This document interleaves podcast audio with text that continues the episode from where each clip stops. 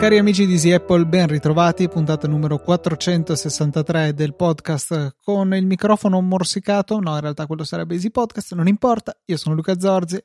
Io sono FT Rava, Federico Travaini. FT Rava, non sì, riesco a abituarmi a sentirlo così. L'ho fatto, ho cambiato il nickname su Twitter, sono una persona felice adesso, mi sembra, spero che nel mondo la gente quando lega il mio account lo pronunci correttamente. Sai... Secondo è stata l'ultima volta che ho cambiato il mio nickname su Twitter?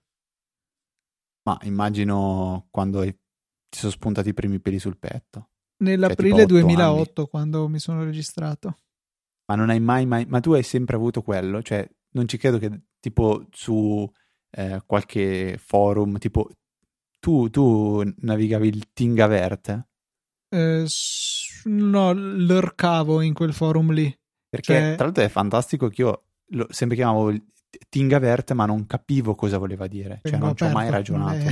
Non è così. Lo so, però, oh che cavolo, non capivo assolutamente. Sempre stato, no, io di nickname ne ho avuti parecchi. Ho fatto il periodo in cui mi chiamavo FKBit91, sì, solo perché mio papà da giovane si chiamava CH, Carlo, Charlie, CHBit63, io avevo deciso di chiamarmi così, FK a caso. Perché F è Federico, ok, K è difficile da capire. No, ma perché spesso scrivevo Federico con la K. Questa è una rivelazione piuttosto scottante.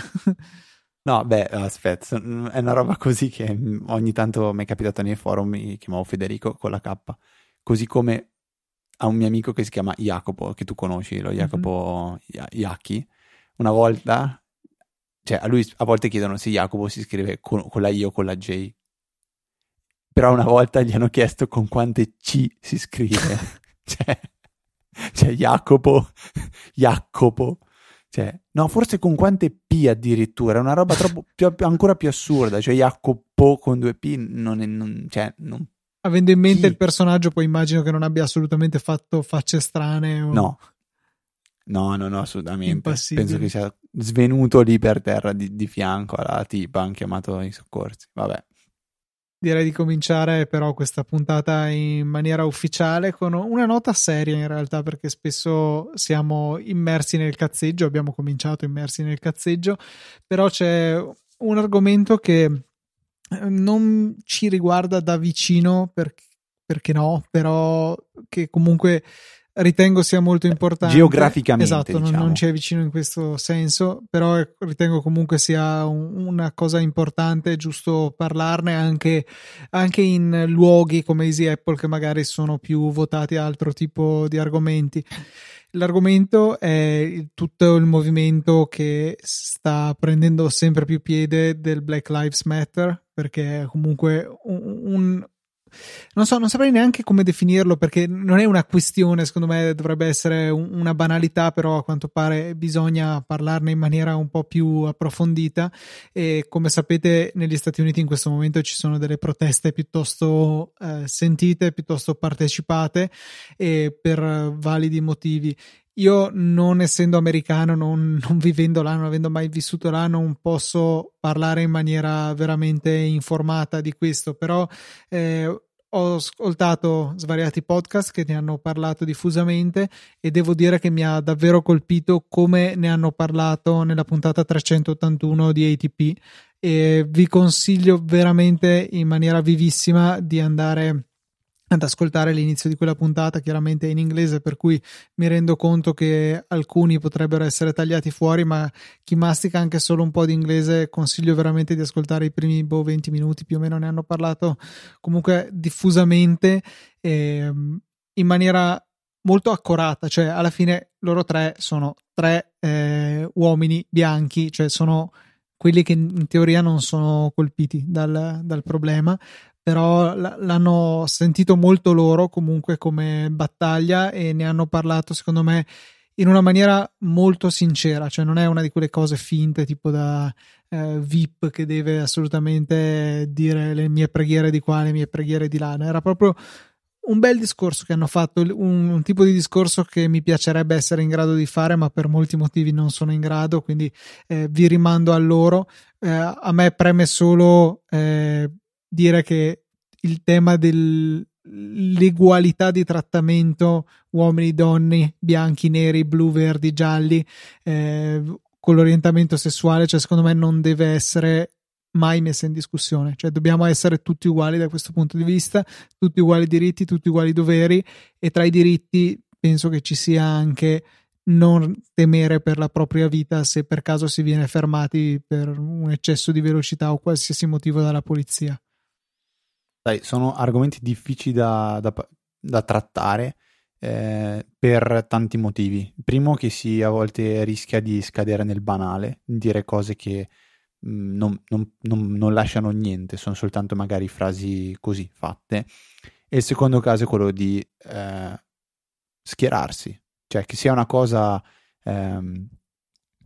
giusta o sbagliata. Io penso sia assolutamente giusto schierarsi nella vita in generale, anche se non sono il primo a farlo, però è comunque, schierarsi porta a dei contrasti, cioè inevitabilmente se noi da domani noi già soltanto col nome, banalizzo la questione, ma già soltanto col nome del podcast Easy Apple ci stiamo schierando e stiamo già attirando la ira, no, una parola troppo forte, però il fastidio di alcuni utenti che magari Apple la odiano e quindi evitano noi a priori, quando in realtà penso che parte dei nostri contenuti possono essere utili a 360 gradi, perché spesso si parla anche di PC, si parla di servizi web, si parla di tante cose, però abbiamo preso una posizione, e anche parlare di politica, parlare di questo argomento, parlare di razzismo è delicata come questione. Secondo me, e poi concludo e passiamo poi agli argomenti della puntata, Luca, se non hai altro da aggiungere, che il bello di ascoltare questa puntata di ATP è che si conferma che quando una persona è intelligente, è intelligente, punto. Cioè non è intelligente soltanto perché sa quella roba lì, cioè è diverso dal essere a conoscenza, essere esperto di un argomento. Quando una persona è intelligente, punto. E lì ci sono tre persone molto intelligenti. Per quanto Siracusa possa sembrare uno Sheldon Cooper, citazione, personaggi di The Big Bang Theory, quasi robot, quasi alieno, quasi senza sentimenti, Siracusa penso sia una persona intelligente e l'ha confermata ancora, così come mi è venuto un ultimo appiglio a cui agganciarmi. È stato parlato è dura, ecco, si conferma una persona poco intelligente quando non sa neanche parlare in italiano, però no, è una questione di cui abbiamo parlato, anche citato settimana scorsa, riguardo all'applicazione Immuni, di quelle immagini, degli stereotipi.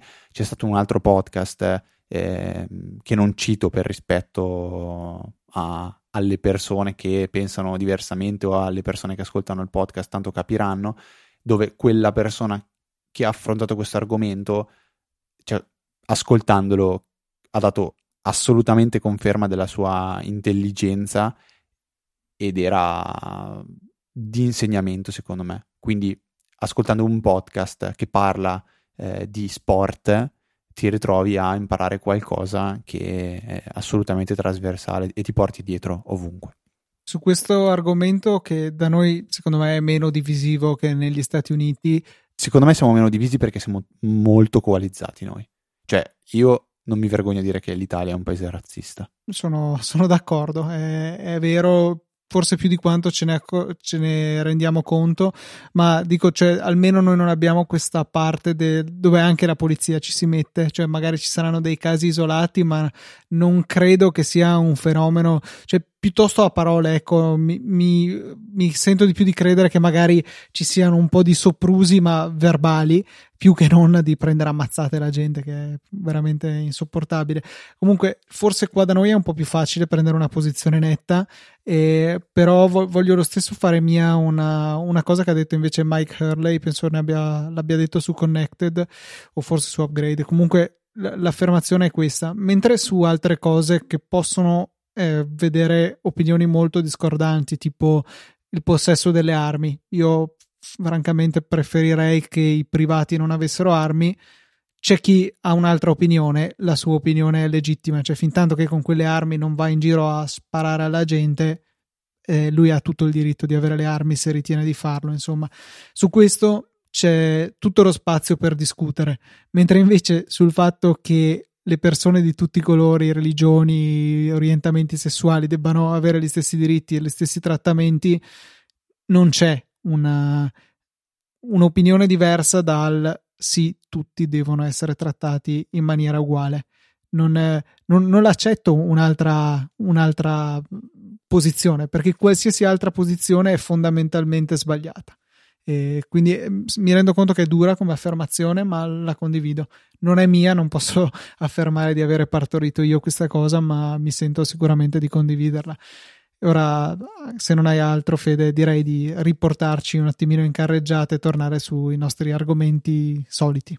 Sì, sono assolutamente d'accordo, e partirei con una segnalazione che c'è stata fatta riguardo a un'affermazione fatta da me. Ancora una volta vengo, diciamo, no, bacchettato, però questa volta corretto, e penso che neanche tu fossi alla conoscenza di quello che ci ha detto Giulio, ovvero che Dark Sky, applicazione, in realtà più che applicazione un servizio, una struttura che viene usata molto in America per le previsioni del meteo, avevano detto che non esiste l'applicazione in Italia e non si può usare in Italia. In realtà Giulio dice che basta aggiungere alla home screen un URL, quindi è possibile accedere al servizio di Dark Sky tramite il sito darksky.net, poi /forecast, eccetera eccetera, e ci dice anche che diverse applicazioni in Italia usano le API di Dark Sky per il meteo, quindi mi rimangio un po' quello che ho detto. Io citavo questa applicazione perché sapevo che non poteva essere usata in Italia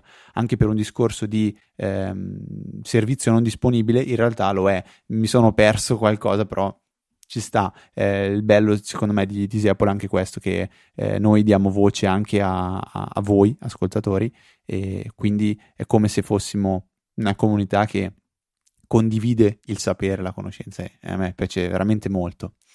E poi ci siamo persi una domanda settimana scorsa, Luca, perché ci sono stati dei tagli qua e là, e a un certo punto abbiamo saltato proprio un punto della scaletta.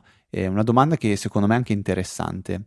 Domenico dice: la mia domanda è questa: in rete e non consigliano di aspettare l'iPhone 12 piuttosto che l'11, ma perché? Secondo voi, oltre ad essere nuovo e presentato fra 3 mesi, perché dovrei orientarmi verso il 12? Solo per una questione di costo, cioè ovvero a parità di costo comprare un iPhone 11 oggi è come comprare un iPhone 12 ad ottobre? Punto di domanda, perché non l'avevo fatto capire molto bene. Luca? Ma guarda, secondo me, allora, sicuramente dal punto di vista economico probabilmente oggi, quindi vicini alla fine del ciclo vitale dell'iPhone 11, salvo eventuali downgrade nella gamma, i prezzi che si trovano in giro in realtà sono scontati rispetto ai listini di Apple, quindi una convenienza economica nel prendere l'iPhone attuale oggi rispetto a aspettare quest'autunno per avere il successivo probabilmente ci sono, chiaramente parlando di prendere il successivo appena esce. Sicuramente, cioè, da un modello di iPhone al successivo generalmente le migliorie ci sono, ma sono incrementali, cioè non sono rari i momenti iPhone 10 in cui il telefono si aggiorna in maniera sostanziale, sono rari i momenti iPhone 4 in cui arriva lo schermo retina, quindi prendere un iPhone 11 oggi o un 12 domani non penso che causerà grandi mancanze in termini di funzioni disponibili. È sempre un po' un discorso di quando ne hai bisogno, cioè quando ne hai bisogno compralo. Penso che nella tecnologia vada vada applicato questo principio, perché altrimenti se siamo sempre ad aspettare ma adesso esce quell'altro e poi esce quell'altro ancora, si finisce per non comprare niente. Se Domenico, che peraltro è un utente Android di lunga data, che aveva avuto iPhone in passato, il 4 e il 4S, ma li trovava noiosi, e poi è passato ad Android ma ora viceversa trova fastidio nella mancanza di un vero e proprio ecosistema e vuole aggiornamenti certi, si sta guardando di nuovo nel mondo iPhone. Se hai deciso di fare questo passo, io ti direi puoi farlo anche oggi, cioè comunque siamo ancora a mesi dall'iPhone 12, quindi ci può stare secondo me fare l'acquisto adesso. Viceversa, se fossimo magari a fine agosto, i primi di settembre, ti direi a questo punto aspetta qualche altra settimana, vedi cosa presentano e poi fai la tua decisione, anche perché poi appena uscito il modello nuovo di solito si trovano ulteriori offerte sul modello precedente, quindi ancora una volta dal punto di vista economico in quel caso può convenire aspettare. Adesso magari per avere lo stesso risparmio appunto devi aspettare i mesi prima di arrivare a quest'autunno quando uscirà il modello nuovo. Io non so, cioè, tu cosa faresti? Io ma dipende, cioè qual è la situazione di Domenico? Ha il telefono a pezzi? Oggi ti si spacca l'iPhone, cosa fai? Rotto completamente, niente Apple Care, te l'ha mangiato il cane. Io penso che, conoscendomi, tirerei avanti, no, non lo so cosa farei. Forse comprerei un iPhone attuale o semi attuale alla mia ragazza, mi prenderei il suo iPhone 8 e tirerei avanti fino a autunno e comprerei il nuovo top. Ma non è razionale come comportamento, perché io sono io. Cioè, se si rompesse l'iPhone 8 alla mia ragazza, probabilmente non le farei aspettare. Beh, però il concetto è quello, l'hai detto tu. Cioè, ti si rompe oggi l'iPhone, tieni duro ancora un po', magari con un iPhone vecchio o un altro telefono, e aspetti quello nuovo. È un po' la stessa cosa che farei io e che è quello che mi sento di consigliare a Domenico. Non lo so, perché cioè io mi rendo conto di avere un forte interesse in questo settore. Cioè, mi piace avere l'ultimo gadget, e se sono lì molto vicino all'avere un gadget ancora più nuovo, tengo duro e lo compro dopo. Cioè, capite un po' questo il mio ragionamento? Se invece magari mi fosse successo a marzo o febbraio questa ipotesi, e vabbè, avrei preso il telefono del momento e basta. Allora, c'è un'altra considerazione da fare, secondo me, che è un momento un po' del cavolo, l'hai già detto tu, che uno dei motivi per cui uno potrebbe aspettare e poi rimanere deluso dall'iPhone e dire vabbè, ma allora me lo compro adesso, non vado alla cieca. Però in ogni caso, quando uscirà il 12, l'11 costerà di meno, quindi se anche il 12 non ti piace dici mi prendo l'11 e lo pago meno. In più aggiungo un'altra cosa: quando inizierà a sapersi quando uscirà l'iPhone 12, tante persone tenderanno a vendere il proprio 11, quindi anche il mercato dell'usato diventerà molto come si dice, ricco di offerte. Oggi secondo me è un momento purtroppo sbagliato, perché sai che è un telefono che è arrivato a fine vita, e secondo me non comprarlo nuovo sicuramente è sbagliato, magari comprarlo usato. Però a questo punto, se tu vuoi sperimentare il mondo dell'iPhone perché sei stufo di Android, io mi lancerei, ma anche su un iPhone 10, un iPhone 10S, pagarlo molto meno, perché con 500 euro me la cavo. Prendere un iPhone 10S è un telefono che comunque ci vogliono delle offerte giuste, ci sono, ma bisogna trovarle, ecco. Sì, con le offerte giuste ci sono, però su Amazon l'iPhone 10S 530 euro lo mettono ogni 3x2, non voglio dire una stupidata, posso andare a verificare effettivamente. In questo momento c'è nuovo a 820, ricondizionato a 540, quindi se in questo istante in cui stiamo registrando non ci sono grosse offerte. Allora, io vedo iPhone XS 580, ho visto questo, vediamo. 10S 64 giga 740, nuovo, non disponibile. Ho detto una stupidata, forse l'SE che 540 si trova, no? Può essere. No, perché sì, comunque dai, 10S 580 euro best price, è comunque un bel tocco meno tutto sommato. Ah, quello senza. Però questo è un po' il mio, vabbè, questa è la mia view, è la mia visione. Può anche essere che prendi un iPhone 10 magari usato, lo usi un po', poi ti piace, lo regali alla tua ragazza o quel che è, e poi tu ti compri il 12. Adesso, vabbè, stiamo facendo un po' di ipotesi, però io la vedo abbastanza così. Ed abbiamo invece qualche notizia riguardo a un sondaggio. Sì, settimana scorsa è tornato senza alcuna grande richiesta il sondaggio della settimana, ma ci sembrava interessante capire chi di voi avrebbe installato l'applicazione Immuni e chi di voi no, perché ci sono pareri un po' discordanti, ognuno al suo, non tutti la installeranno, anche se per avere, diciamo, una validità si richiede un'installazione su una percentuale di popolazione italiana esagerata, perché se non sbaglio ha fatto adesso l'applicazione tipo 2 milioni e mezzo di download, una roba del genere. Siamo in più di 60 milioni e siamo ben lontani da quello che sarebbe richiesto, e c'è una bella lotta, perché leggermente, cioè 5 voti in più dicono di voler installare l'applicazione Immuni, e quindi siamo lì, è un testa a testa dove fino a poco fa era in vantaggio il no, adesso è in vantaggio il sì, seppur di veramente poco. Quindi mi fa un po' pensare che se questa applicazione verrà installata già da poche persone che sono avvezze alla tecnologia, è un po' un buco nell'acqua. Sarebbe poi interessante approfondire il perché non le installi, perché non credi che serva, perché pensi ci siano problemi di privacy, spoiler, ti stai abbastanza sbagliando, o ci sono altri motivi. Vabbè, ovviamente un sondaggio è quel che è pura statistica, sì e no. Luca, tu l'hai installata? L'ho installata e chissà se sta facendo qualcosa di utile. Beh, si vede che quali stringhe si è scambiata o non scambiata. Nelle impostazioni si riesce ad andare a vedere quando ha avuto dei contatti con altre applicazioni Immuni. Io ho visto 3 volte tutta però in realtà non è esattamente quello, perché dice Immuni ha richiesto, che dice, ha controllato il tuo log di ID collezionati 0 volte nelle ultime 24 ore. Un altro giorno avevo guardato e ce n'erano 3, e c'è tuttora nella lista, tutti alle 22:18 dell'8 giugno, e dove si è scambiato 1, 3 e poi un altro ID, quindi sono un totale di ben 5 persone che ce l'avevano, che ho incrociato per strada.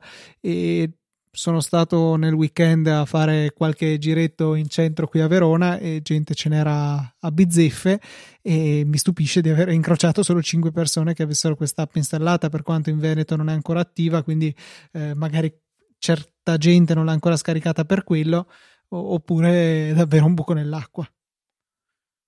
Ok. No, io l'ho installata, però come dicevo non credo possa essere molto utile, però per avere un po' la coscienza a posto la metto lì, la lascio lì.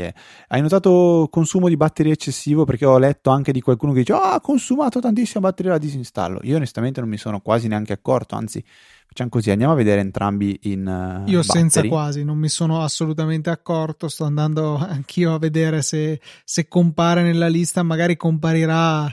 Cioè compare in fondo tra le app col trattino, che sono quelle che ho aperto un attimo e poi chiuso. Allora, ormai è installata da più di 10 giorni, quindi vediamo quanto ha consumato di batteria. Non c'è neanche, praticamente non c'è. Immuni. Sì, il trattino. È un trattino secco. Ma anche perché il consumo eventualmente è della funzionalità di sistema, quindi non penso che lo vedremmo conteggiato addebitandolo, ecco, all'applicazione in sé, quanto al sistema iOS di per sé dovrebbe essere dato, ecco, questo consumo eventualmente aggiuntivo. Abbiamo invece, Luca, un nuovo sondaggio che arriva direttamente dalla Easy Chat. Io come sempre sono talmente bravo che non mi sono segnato chi ha fatto la domanda, però è un qualcosa di cui abbiamo già avuto modo di esprimerci a riguardo. Non so se ho detto una frase che in italiano è giusta, però penso che si capisca il senso.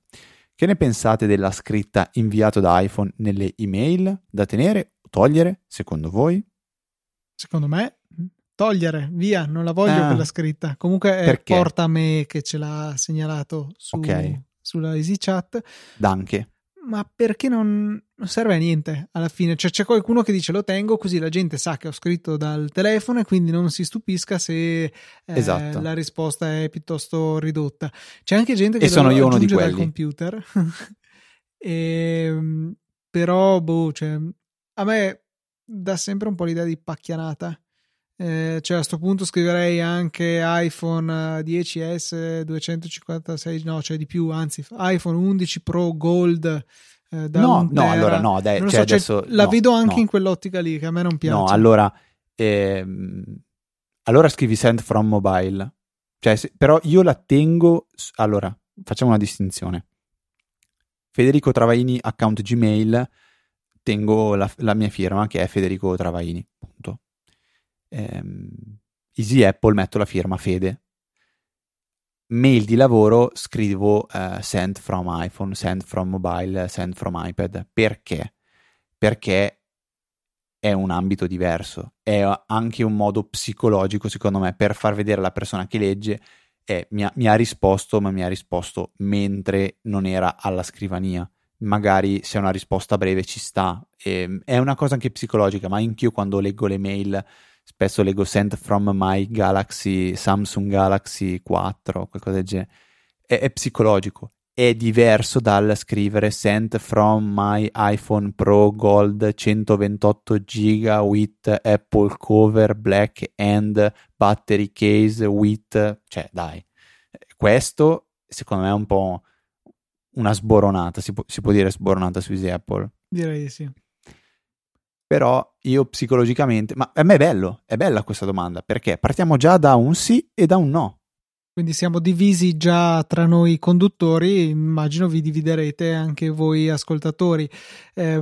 Aveva mandato questo sondaggio come sondaggio sulla Easy Chat e lì era stato piuttosto diviso in realtà, però con una netta vittoria del no, non lo voglio, che ha avuto il 76% dei voti, quindi 3/4 delle persone non lo vogliono. Vediamo se è cambiato qualcosa durante questo Covid, magari ti immagini. Ma torniamo a parlare di Easy Apple. Easy Apple cos'è alla fine, Luca? Quando ti chiedono cosa fai su Easy Apple, cos'è il tuo podcast, cosa dici? Di solito non ho quel problema lì. Eventualmente devo spiegare cos'è un podcast, quello è già più difficile. Però quello è tipo un video di YouTube ma solo audio. Finito. Tipo una trasmissione audio registrata, dico, una roba del genere. È come se avessi un canale di YouTube ma è solo audio. Punto. Io di solito dico così, è la cosa più semplice del mondo, perché il canale YouTube secondo me lo capisce chiunque. Sì, ormai direi di sì. È la stessa roba alla fine. E poi cosa fai? Cosa dici? Cosa racconti? Dove settimanalmente si parla delle novità di Apple, del mondo della tecnologia in generale. Questo è un po' la visione, l'immagine che do di Easy Apple e penso che sia abbastanza veritiera. Io mi sento troppo fanboy così, cioè io dico che tipo raccontiamo come usare, come sfruttare al meglio la tecnologia, e rispondiamo un po' a delle domande che ci vengono fatte, condividiamo le scoperte della settimana, commentiamo qualche novità e abbiamo un'attenzione, però così, un occhio un po' più che guarda, che strizza l'occhiolino a Apple, diciamo. Beh, un bel po' più, cioè c'è nel nome, c'è poi anche tutto il discorso un po' del cazzeggio che ogni tanto rientra e secondo me aiuta a dare una personalità al podcast. Vedo che comunque è un elemento che è abbastanza comune a praticamente tutti i podcast, se no diventano molto aridi, asciutti, e diventa, cioè, super quark, super informativo, super ben fatto.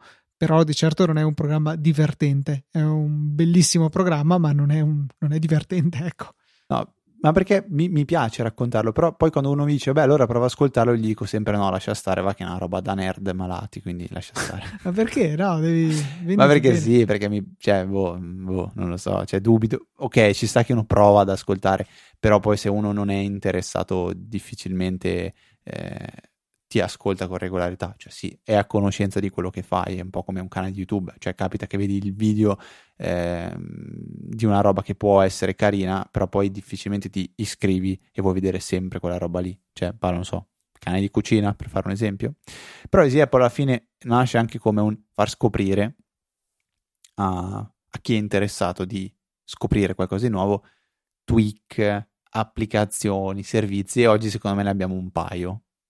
Ne abbiamo un paio, sì. Uno che in realtà mi sto portando dietro da diverse puntate è un'applicazione per Mac che ho scoperto su Mac Stories.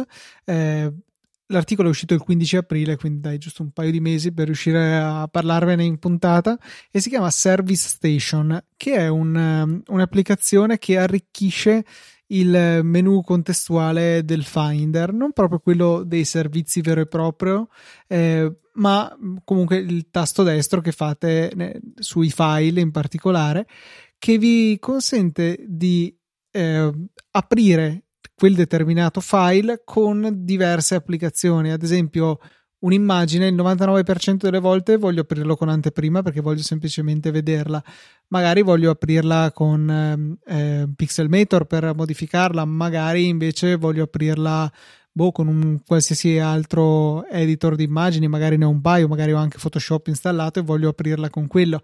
C'è appunto la possibilità di andare a definire quali tipi di file vanno a finire su quale applicazione.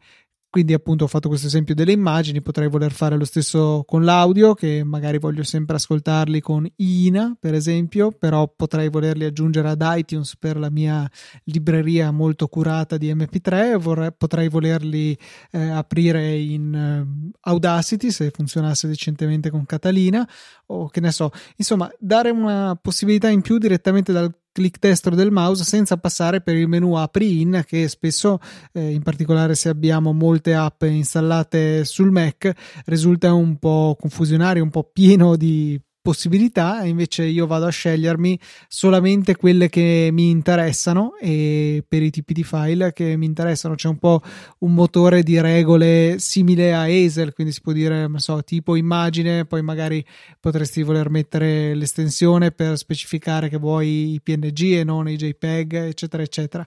È molto molto carina, è gratuita sul Mac App Store, fino a 4 regole, e quindi immagini, audio, e testo e PDF, ecco, e ciascuna di queste può contenere massimo 3 applicazioni. Se si desidera superare questi limiti c'è un acquisto in app da una €15, quindi non super economico ma neanche una cosa disumana, per sbloccare questa funzionalità. A quel punto lì si possono fare quante regole si vogliono e quante applicazioni si vogliono. E questo è un po' l'Easy Apple, era nato così. Qual è la prima cosa che ti ricordi di aver... No, oggi non so perché sono così nostalgico. Qual è la prima cosa che ti ricordi di aver consigliato su Easy Apple che dici... c'era Ocarina, te lo ricordi? No, non mi dice niente. Cos'è Ocarina? Era tipo una specie di flauto che soffiavi nell'iPhone per... No, ok, rifaccio la domanda. Qualcosa di un po' più interessante, grazie. Esiste ancora questa applicazione, tra parentesi, e mi ricordavo bene, nelle note della puntata 0 c'è questa Infinity Ocarina, Blade, sì. Poi c'era anche Dropbox, ragazzi, Viber, non so se sta ancora Viber, penso di sì, iSMS Infinity dubito. Beh, francamente sto riguardando, comunque ne abbiamo parlato, cioè quando compare la prima bella roba, mettevamo addirittura anche le foto dentro. Talking Bacteria John, anche questo non Reader, puntata 2 Reader, cioè tanta roba, c'è gente che di applicazioni di cui parliamo da 500 puntate, 400 e chissà quante applicazioni che non esistono più, che ci sono. Ci sta Cornamusa di Natale, questa sicuro l'hai consigliata tu. Vabbè, io invece Luca, a proposito di servizi e cose da scoprire, in settimana ho provato a fare questo esperimento. Volevo tenere una playlist sincronizzata su Spotify, ma gestendola da Apple Music. E tu dirai, non si può. Ma invece si può. Si può perché c'è un servizio che si chiama Soundiiz, che permette di sincronizzare Apple Music con Spotify, ma in realtà ci sono tante altre funzionalità, ci sono tanti servizi integrabili a partire da Apple Music, Spotify, Google Play Music, YouTube Music, SoundCloud, veramente di tutto. E c'è una funzionalità che permette di dire questa è la playlist master di questo servizio, questa è la playlist slave, sincronizza, e poi con diverse regole, sincronizzala tutti i giorni, una volta alla settimana, tutti i giorni alle 2:30 in punto, quando sincronizzi prima pulisci la playlist e poi rimetti dentro tutto, oppure aggiungi e basta, cioè ci sono tantissime funzioni. Mi sono fermato però quando ho scoperto che giustamente, tutto sommato, non è un servizio del tutto gratuito. Cioè, gratuitamente permette di avere una panoramica della collezione musicale in una sola interfaccia, quindi puoi gestire Apple Music, Spotify, puoi eliminare tracce duplicate, puoi importarle tramite da file Excel o robi simili o da link da web, puoi crearne di nuove, cancellarle, seguirle, smetterle di seguirle, quant'altro, però fare la sincronizzazione è un servizio a pagamento. Servizio a pagamento vuol dire 36 euro all'anno, che è una roba che un po' mi ha spazzato. Non so se sarei disposto a spendere o fare un abbonamento per poter sincronizzare due playlist. E mi è venuto in mente un modello di business partendo dal presupposto che magari a qualche ascoltatore questo servizio è fondamentale, non so per quale motivo, ma potrebbe essere, è un ottimo servizio e mi fa molto piacere scoprire che ora c'è. Non mi ricordo più cosa stavo dicendo. Ah sì, ecco, il model business che mi sarebbe piaciuto vedere è un altro, è quello simile a un servizio che mi aveva consigliato il fratello di Luca, che serviva a photo enhancer o qualcosa del genere. Let's enhance.io mi pare fosse. Come scusa? Let's enhance.com. Esatto. Let's enhance.io, che è un servizio dove tu gli passi una foto e lui te la migliora, te la ingrandisce, ti fa delle cose fighissime, lo uso parecchio come servizio. Ha un modello di business per cui tu compri dei gettoni, cioè 5 euro, 10 gettoni, sparo, è una cifra a caso, e allora a quel punto può essere interessante dire io configuro Soundiiz, mi compro i miei 10 gettoni, quando voglio uso un gettone e sincronizzo la playlist. E allora quello avrebbe senso, perché so che mi sono speso 5 euro e se non smanetto tanto con la playlist posso farlo, magari posso farmelo durare anche un anno e sto pagando 5 euro un anno. Poi ci sta che loro dicono vabbè, ma noi non campiamo, però bisogna trovare un piano di business secondo me che accontenti sia gli utenti e faccia ovviamente che mantenga in piedi poi il servizio e faccia anche guadagnare chi c'è dietro, perché è un'ottima cosa. Se volete smanettarci un po' sul piano quello gratuito, che è comunque interessante se avete magari più servizi, Soundiiz con 2i punto, non lo so perché si è buggato Safari, non mi fa vedere l'URL della pagina.com. A proposito di servizi legati alla musica, ce n'è uno che temo di non avere consigliato quando mi era servito. Si chiama Spotlistr, spotlistr.com, e mi aveva permesso di risolvere il seguente problema. Avevo trovato una sorta di mashup dei DJs from Mars su YouTube, che era praticamente in 10 minuti mettevano 100 canzoni del 2019, penso fosse stato quello, e la stragrande maggioranza di queste canzoni mi piacevano e mi sarebbe piaciuto ascoltarle per esteso, avere una playlist di queste canzoni, solo che appunto sulla descrizione del video su YouTube c'erano tutte le canzoni, ma io le volevo ascoltare su Spotify per esteso. Ho cercato qualcosa su internet che mi consentisse di passare da una lista di tipo nome dell'artista, nome della canzone, che ne so, Queen, We Will Rock You per esempio, e poi tutte le altre in fila, a una playlist di Spotify. Con Spotlistr sono riuscito a fare proprio questo, e la cosa bella è che ti mostra per ciascuna delle righe che tu hai inserito magari 5 canzoni che potrebbero essere quella che stavi cercando, con anche il grado di confidenza che ha che sia proprio quella. Altra cosa che può fare è andare a convertire una playlist di YouTube a una playlist di Spotify o mille altre cose, tutte che ti consentono appunto di generare una playlist su Spotify. È gratuito, funziona molto molto molto bene. Una volta che ho capito com'era il formato ideale per scrivere in particolare i featuring delle canzoni, sono riuscito a ritoccare la mia lista in modo che la playlist generata da Spotlistr fosse praticamente perfetta, e a questo punto tiro fuori anche la playlist che avevo creato da quel video, eccolo qua, Best of EDM 2010-2020 Mega Mashup dei DJs from Mars, che ho creato il 2 aprile, ecco.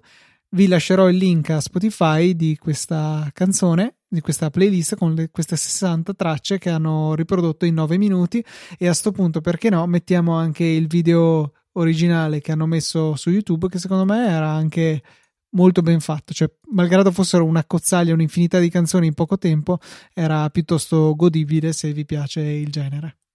Non ha integrato con Apple Music però? No, non penso.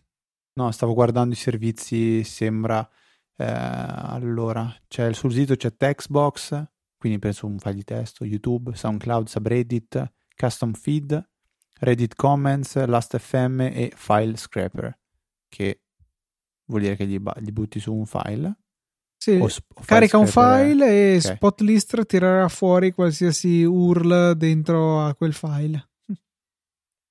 Interessante, cioè è l'alternativa di copiarli e incollargli il testo nella text box. Si può fare la stessa cosa con un file direttamente uploadato.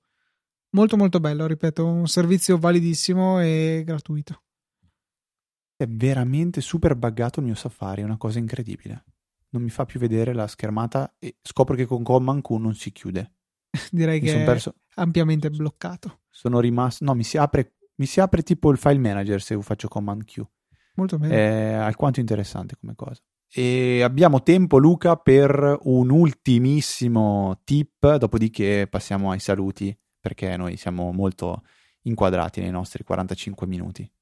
Sì, ho letto su Saggiamente un bell'articolo del Razziatore che mostra una cosa che non conosceva. Nel libro dei font che c'è su macOS, Fontbook è il nome originale dell'applicazione, su Catalina sono presenti moltissimi font che però non sono installati di default. Alcuni sono per lingue straniere che usano magari caratteri non nostri, magari questa sembra una specie di giapponese ma non saprei neanche distinguerle. Altri invece sono semplicemente dei caratteri particolari che però appunto non sono installati di default. Ad esempio vedo questo pubblico headline che non è installato sul mio Mac, posso andare a trovarlo nel libro dei font, tasto destro e download per installarlo sul mio Mac con un click. Ce n'è qualcuno di interessante, la maggior parte in realtà sono appunto per lingue che io bollerò come strane semplicemente perché non le conosco, però ci sono anche alcuni altri font che possono essere utilizzati anche normalmente per scrivere in italiano con un aspetto un po' diverso. Sono gratuiti, sono tutti lì nel libro dei font di macOS e basta un click per scaricarli. Alternativamente, Luca, se vuoi scaricare dei font, dove vai? Cerco nome del font TTF di solito. No, ma dico una repository molto bella da conoscere, Da Font. Ah, Da Font, è vero, me l'ero dimenticato quel sito lì. Da Font io lo uso spesso, è un sito dove ci sono una quantità illimitata di font, se non sbaglio c'è scritto, ecco, ce ne sono 50.434. È scritto, per chiama la statistica, Luca. Dei quali 16.218 con accenti e 18.000 con il simbolo dell'euro, interessante. Ed è bello perché puoi cercare un qualcosa che ti ispira, cioè, non so, Blade Runner. Io scrivo Blade Runner nel campo di ricerca e mi trova il font di Blade Runner. Scrivo Star Wars e c'è quello di Star Wars. Cerco Pokémon, si capisce che siamo dei nerd maledetti, sì. Bellissimo, come sito lo adoro e spesso mi torna utile ed è uno di quei siti da conoscere assolutamente, perché all'occorrenza salta fuori e tuc, ti risolve un problemino. Mi sa che mi era anche servito per scaricare Lobster, che ti ricordi cos'è Lobster? Sì, sì, è il font di Easy Apple. Quello vecchio che avevamo usato nel primo sito, e appunto l'ho trovato lì. No? Non mi ricordo come ero arrivato a scaricarlo da qua, perché mi era servito o che, probabilmente per scrivere qualcosa col carattere di Easy Apple in un'immagine, e appunto ho scaricato Lobster di Pablo Impallari, che magari si legge Impagliari, non so se è spagnolo, non lo so. Comunque niente, un font piuttosto carino, giocoso, e l'avevo scaricato da Font all'epoca. Benissimo. Detto questo, Fede, hai un prodotto della settimana da conciliarsi? Sì, ho un prodotto molto molto molto particolare, che è una timbratrice digitale, si chiama Colop eMark, e è praticamente un aggeggio che sembra un timbro, ma è possibile tramite applicazione per PC, e non vorrei dire una stupidata, non ho ancora provato, ma anche per tipo iOS, si può dire qual è il timbro da fare, può essere colorato, può contenere immagini, può contenere quant'altro, e poi niente, si appoggia sul foglio, si fa scorrere e lei timbra. Sì, comunque confermo che funziona anche con iOS. Può essere quella cosa utile da avere in ufficio, da avere in azienda se si è liberi professionisti, e invece di avere i vari timbrini bianchi e neri, quelli brutti, avere il proprio timbro colorato, che magari può anche fare da firma. Molto interessante, non è ovviamente una cosa che ti tirano dietro e costa 4 lire. Vi ricordiamo come sempre però che a partire da questo link, se poi doveste acquistare anche qualcos'altro, non dovete comprare per forza questa marcatrice e qualcos'altro, ma potete acquistare anche solo il qualcos'altro.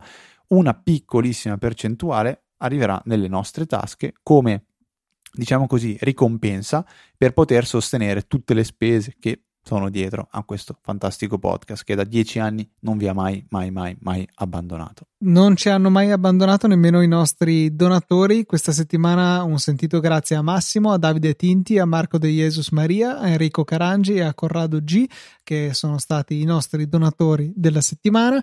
Vi ricordiamo che potete fare lo stesso nella sezione supportaci del sito, è molto gradito. Insomma, speriamo che quello che diciamo ogni settimana vi intrattenga, vi piaccia, e se magari voleste dire un grazie più concreto potrebbe essere un modo anche questo. Chiaramente va benissimo anche comprare su Amazon, ma va bene anche spammare il nostro podcast a tutti i vostri amici, poteste costringerli all'ascolto come spesso mi piace immaginare che qualcuno faccia. Luca è un po' timido, io però ve lo ricordo sempre che anche se volete lasciare una bella recensione su iTunes o Apple Podcast, a noi aiuta parecchio. E vi ricordo anche che potete entrare in contatto con noi tramite l'indirizzo email, che è sempre quello da 10 anni a questa parte, info@easyapple.org. Potete trovare tutti gli altri contatti digitando l'URL, navigando su easyapple.org, è sempre quello. Trovate Twitter, YouTube e quant'altro. Non abbiamo Instagram e mai penso lo faremo. E trovate anche me e Luca con i nostri account personali, siamo ftrava e Luca TNT, che ogni tanto io sento il bisogno di dire che TNT non è una bomba, ma è tutto e niente. Io non ce la faccio, Luca, ogni tanto ho bisogno di dirlo. E niente, per questa 463esima puntata è tutto. Un saluto da Federico, un saluto da Luca, e noi ci sentiamo la settimana prossima con una nuova puntata di Easy Apple.